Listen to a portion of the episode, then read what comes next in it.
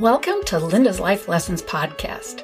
As a teaching professor, my students often tell me that their favorite part of class was when I chatted with them in what they called Linda's Life Lessons.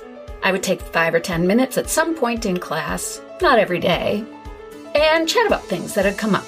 Maybe in one on one meetings with students in my office or a question asked in class. There's pretty much nothing out of bounds. We talk about it. In these podcasts, I share tips for students and parents, helpful guidance through the college years, and a few stories along the way. We chat about situations students have found themselves in and how we navigated it. Along the way, we talk about some do's and don'ts for parents, too. Okay, let's get started. Welcome to Linda's Life Lessons podcast. In this episode, we chat about the next steps in crafting your budget after you've kept a spending diary for 30 days. We're going to look at your personal situation, your goals, and the numbers you put together in your spending diary. We'll use all of these things to craft your spending plan. Why do we want a spending plan? Your plan will help you live within your income, spend your money wisely, reach your financial goals, prepare for financial emergencies, and to develop good financial management habits. Let's start by getting clear on your financial goals. Think about where you are headed and the things you want to do. If you are single and in college, you might have short term goals of completing college and maybe paying off an auto loan. For our budget discussion, we consider short term goals to be less than two years, intermediate goals are between two and five years, and long term goals are over five years. So you've got two short term goals of completing college and paying off your car loan. What kind of intermediate goals might you have? Maybe taking a vacation to Europe, paying off your school loans, or even going to graduate school. Long term goals could be buying a vacation home and providing for retirement income. Once you've got your goals in place, you need to estimate the money you have available. What income do you have? Or what amount of other cash will you be using while you finish school? You will also use your totals from your daily spending tracker. I recommend that you continue to track your daily spending because the more data you have, the better your spending plan will be.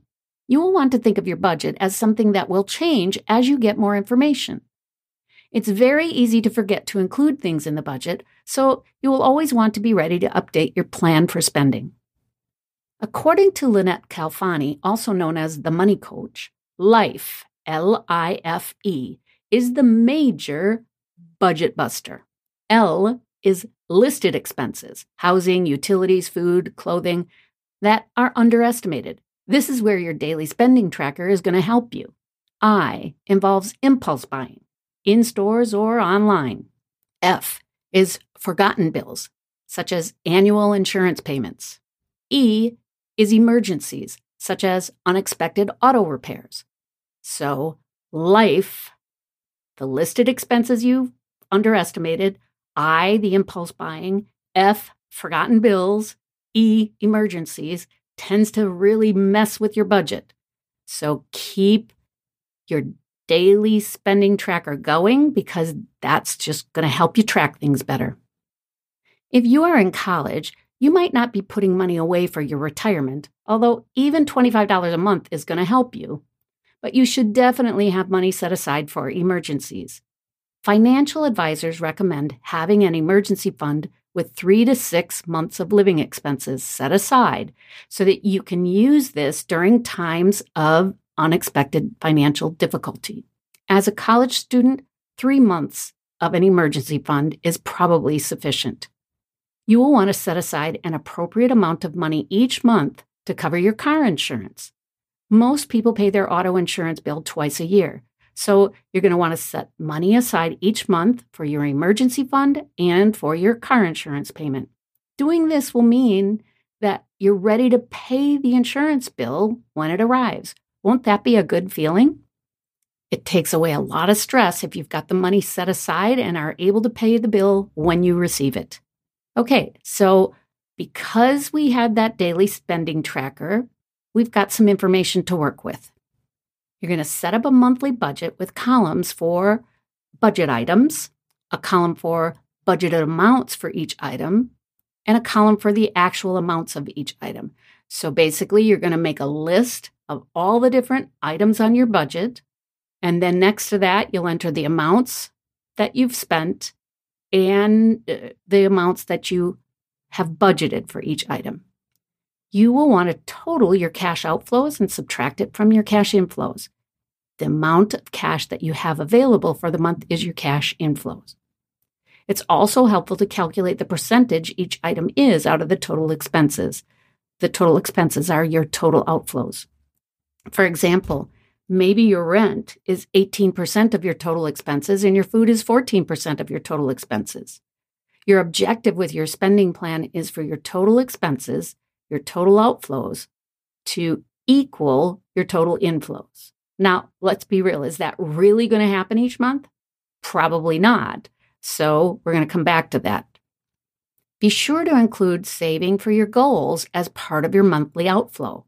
Going back to the financial goals we just talked about, you will set aside cash and have savings set up for an emergency fund, savings for your car insurance, savings for your vacation, maybe savings for your retirement.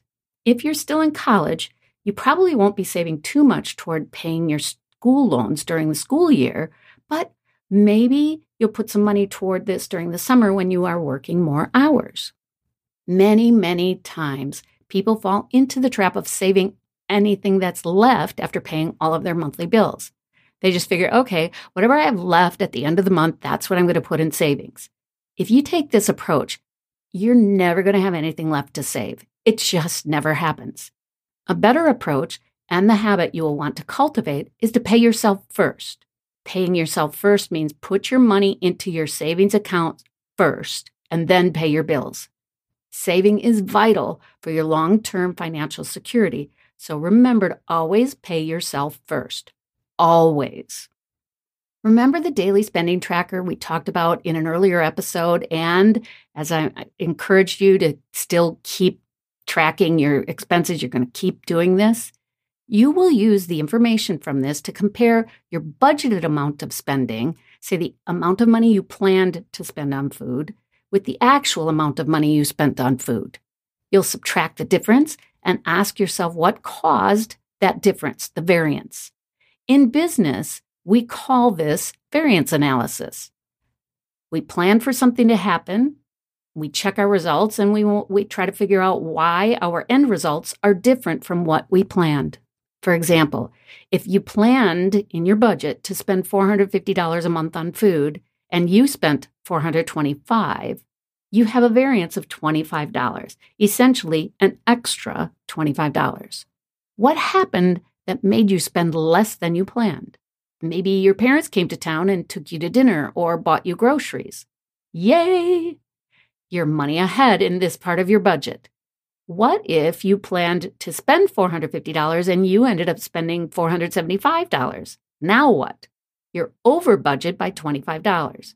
You'll either need to find a place to trim $25 in expenses or you'll need to pull additional money from your savings so you can cover your monthly expenses. Again, you're going to want to ask yourself why this happened. Did something unplanned happen? Hey, all sorts of unexpected things happen in life. These are things you'll want to track in your daily spending tracker. You're going to keep adjusting your spending plan as you get more and more information. The more information you have, the more accurate your budget, your spending plan is going to be. Maybe you'll set up a sort of miscellaneous item in your budget so that kind of will accommodate an over the budget amount. If you do this, you would have an amount, maybe $50 or so, to accommodate other unexpected expenses, like Maybe now you have a significant other and you didn't have that when you put together your initial spending plan.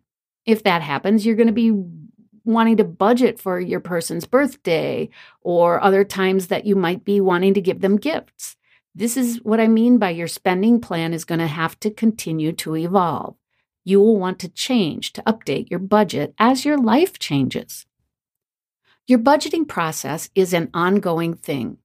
You will want to review and potentially revise your spending plan every couple of months. Sometimes your results are obvious. You have extra money in your account at the end of the month. Other times, you might be running short of cash. In both instances, you need to stop and ask what's going on.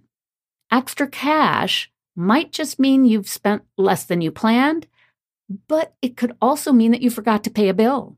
I'm a big fan of setting up auto pay for my basic expenses because I hate paying late fees because I forgot to pay a bill.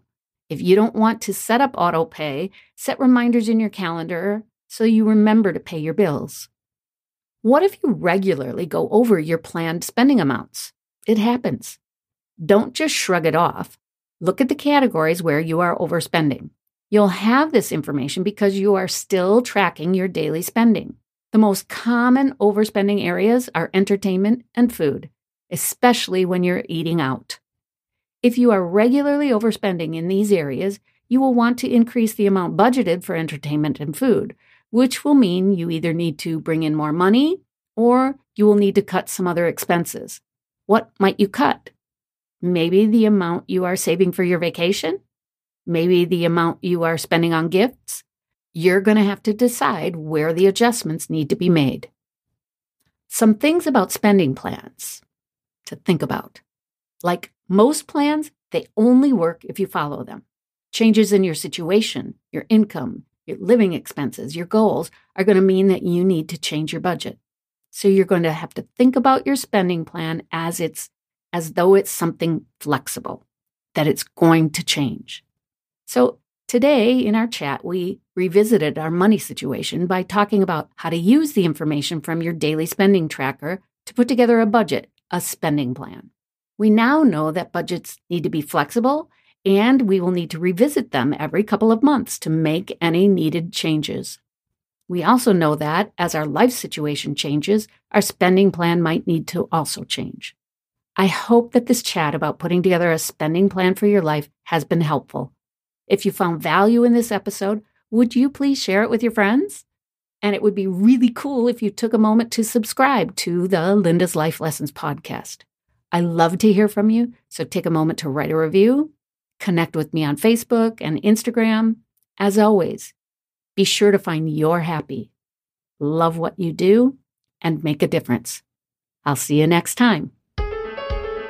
When I'm teaching, I end the week of classes with this message that I will now leave with you, my friend. Have a lovely, fantastic, and fun weekend, and please come back to me safely. See you next time.